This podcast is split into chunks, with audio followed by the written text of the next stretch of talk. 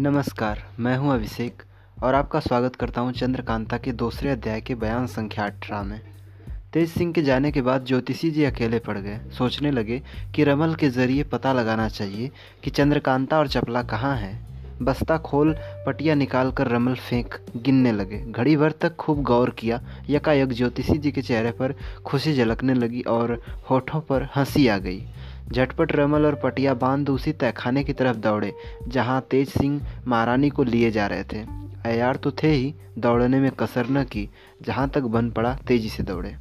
तेज सिंह कदम कदम झपटे हुए चले जा रहे थे। लगभग पाँच कोस गए होंगे कि पीछे से आवाज़ आई, ठहरो ठहरो। फिर के देखा तो ज्योतिषी जगन्नाथ जी बड़ी तेज़ी से चले आ रहे थे। ठहर गए, जी में खुटका हुआ कि ये क्यों दौड़े आ रहे हैं? जब पास पहुँचे, उनके चेहरे पर कुछ हँसी देख तेज सिंह का जी ठिकाने हुआ। पूछा, क्यों? क्या है जो आप दौड़े आए हैं? ज्योतिषी जी बोले, है क्या? बस हम भी आपके साथ उसी तहखाने में चलेंगे। तेज सिंह, वो क्यों? ज्योतिषी जी ने कहा, इसका हाल भी वहीं मालूम होगा, यहाँ न कहेंगे। तेज सिंह ने कहा तो वहाँ दरवाजे पर पट्टी भी बांधनी पड़ेगी? क्योंकि पहले वाले ताले का हाल जब से कुमार को धोखा देकर बद्रीनाथ ने मालूम कर लिया तब से एक और ताला हमने उसमें लगाया है, जो पहले ही से बना हुआ था, मगर आलस्य से उसके काम में नहीं लाते थे, क्योंकि खोलने और बंद करने में थोड़ी देर लगती है। हम ये निश्चय कर चुके हैं कि इस ताले का भेद किसी को ना बताएँगे। ज्योतिषी जी ने कहा, मैं तो अपनी आँखों पर पट्टी ना बांधूँगा और उस तहखाने में भी ज़रूर जाऊँगा। तुम झक मारोगे और ले चलोगे। तेज सिंह ने कहा, वाह, क्या खूब! भला कुछ हाल तो मालूम हो? ज्योतिषी जी ने कहा, हाल क्या? बस पाव बारह है। कुमारी चंद्रकांता को वहीं दिखा दूँगा। तेज सिंह हाँ सच कहो? ज्योतिषी जी बोले, अगर झूठ निकले तो उसी तहखाने में मुझको हलाल करके मार डालना। तेज सिंह ने कहा, खूब कही। तुम्हें मार डालूँगा तो तुम्हारा क्या बिगड़ेगा? ब्रह्म हत्या उल्टे मेरे सिर चढ़ेगी। ज्योतिषी जी ने कहा, इसका भी ढंग में बता देता हूँ, जिसमें तुम्हारे ऊपर ब्रह्म हत्या न चढ़े। तेज सिंह ने कहा, वो क्या? ज्योतिषी जी ने कहा, कुछ मुश्किल नहीं है जी। पहले मुसलमान कर डालना, तब हलाल करना। ज्योतिषी जी की बात पर तेज सिंह हंस पड़े और बोले अच्छा भाई, चलो, क्या करें? आपका हुक्म भी मानना ज़रूरी है। दूसरे दिन शाम को ये लोग उसी तहखाने के पास पहुँच गए। ज्योतिषी जी के सामने ही तेज सिंह ताला खोलने लगे। पहले उस शेर के मुँह में हाथ डाल के उसकी ज़ुबान बाहर निकाली, उसके बाद दूसरा ताला खोलने लगे। दरवाजे के दोनों तरफ़ दो पत्थर संगमरमर के दीवार के साथ जड़े थे।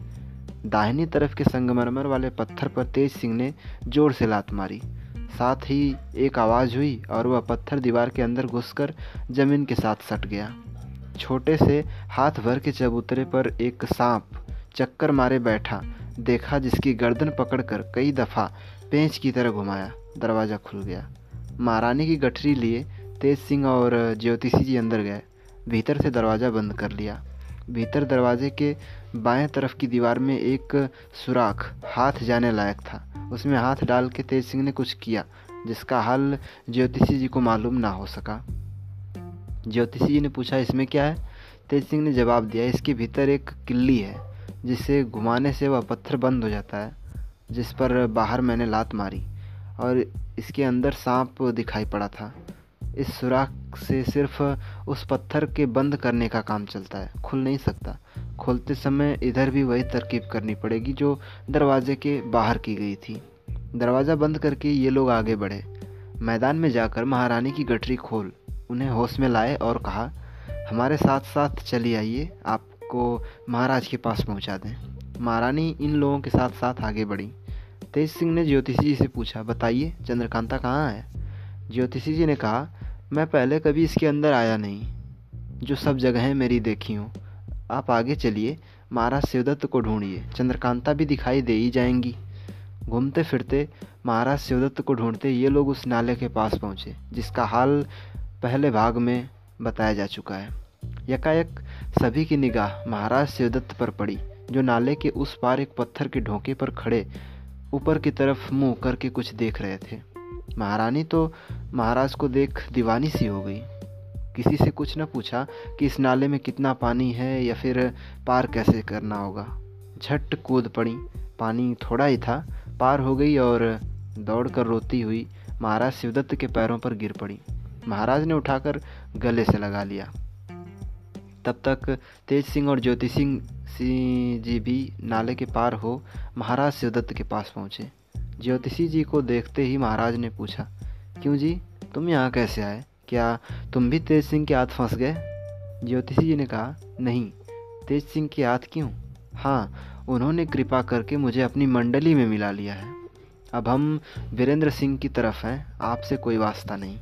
ज्योतिषी जी की बात सुनकर महाराज को बड़ा गुस्सा आया। लाल लाल आँखें करके उनकी तरफ़ देखने लगे। ज्योतिषी जी ने कहा, अब आप बेफ़ायदा गुस्सा करते हैं। इससे क्या होगा? जहाँ जी में आया, तहाँ रहे। जो अपनी इज़्ज़त करे, उसी के साथ रहना ठीक है। आप खुद सोच लीजिए ना, और याद कीजिए कि मुझको आपने कैसी कैसी कड़ी बातें कही थी। उस वक्त ये भी न सोचा कि ब्राह्मण है। अब क्यों मेरी तरफ़ लाल लाल आँखें करके देखते हैं? ज्योतिषी जी की बातें सुनकर शिवदत्त ने सिर नीचा कर लिया और कुछ जवाब न दिया। इतने में एक बारीक आवाज़ आई। तेज सिंह तेज सिंह ने सर उठाकर उधर देखा, जिधर से आवाज़ आई थी। चंद्रकांता पर नज़र पड़ी, जिसे देखते ही उनकी आँखों से आँसू निकल पड़े। हाय, क्या सूरत हो रही है। सिर के बाल खुले हैं, गुलाब सा मुँह कुमला गया है। बदन पर मैल चढ़ा हुआ है, कपड़े फटे हैं। पहाड़ के ऊपर एक छोटी सी गुफा के बाहर खड़ी तेज सिंह तेज सिंह पुकार रही है।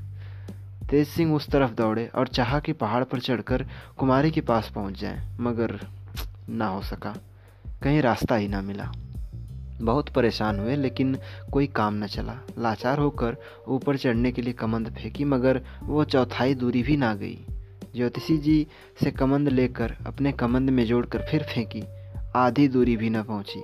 हर तरह की तरकीबें की, मगर कोई मतलब न निकला। लाचार होकर आवाज़ दी और पूछा कुमारी, आप यहाँ कैसे आई?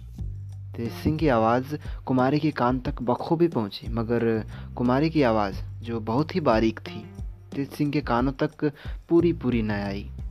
कुमारी ने कुछ जवाब दिया। साफ़ साफ़ तो समझ में न आया। हाँ इतना समझ पड़ा। किस्मत आई तरह निकालो। हाय हाय, कुमारी से अच्छी तरह बात भी नहीं कर सकते? यह सोच तेज सिंह बहुत घबराए। मगर इससे क्या हो सकता था?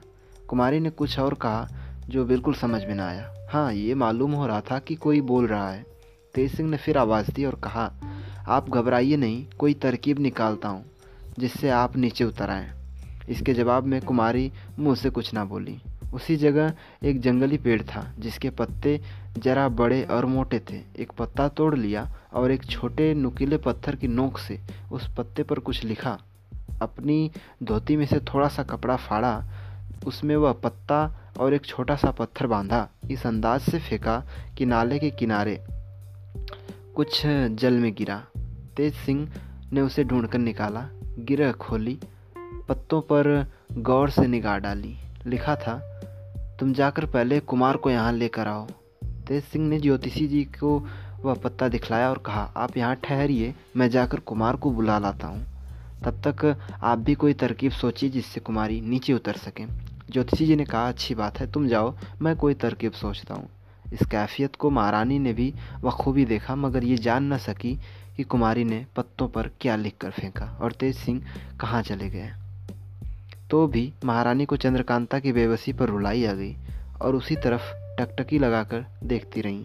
तेज सिंह वहाँ से चलकर फाटक खोल, खो के बाहर हुए और फिर दोहरा ताला लगाया और विजयगढ़ की तरफ़ रवाना हुए।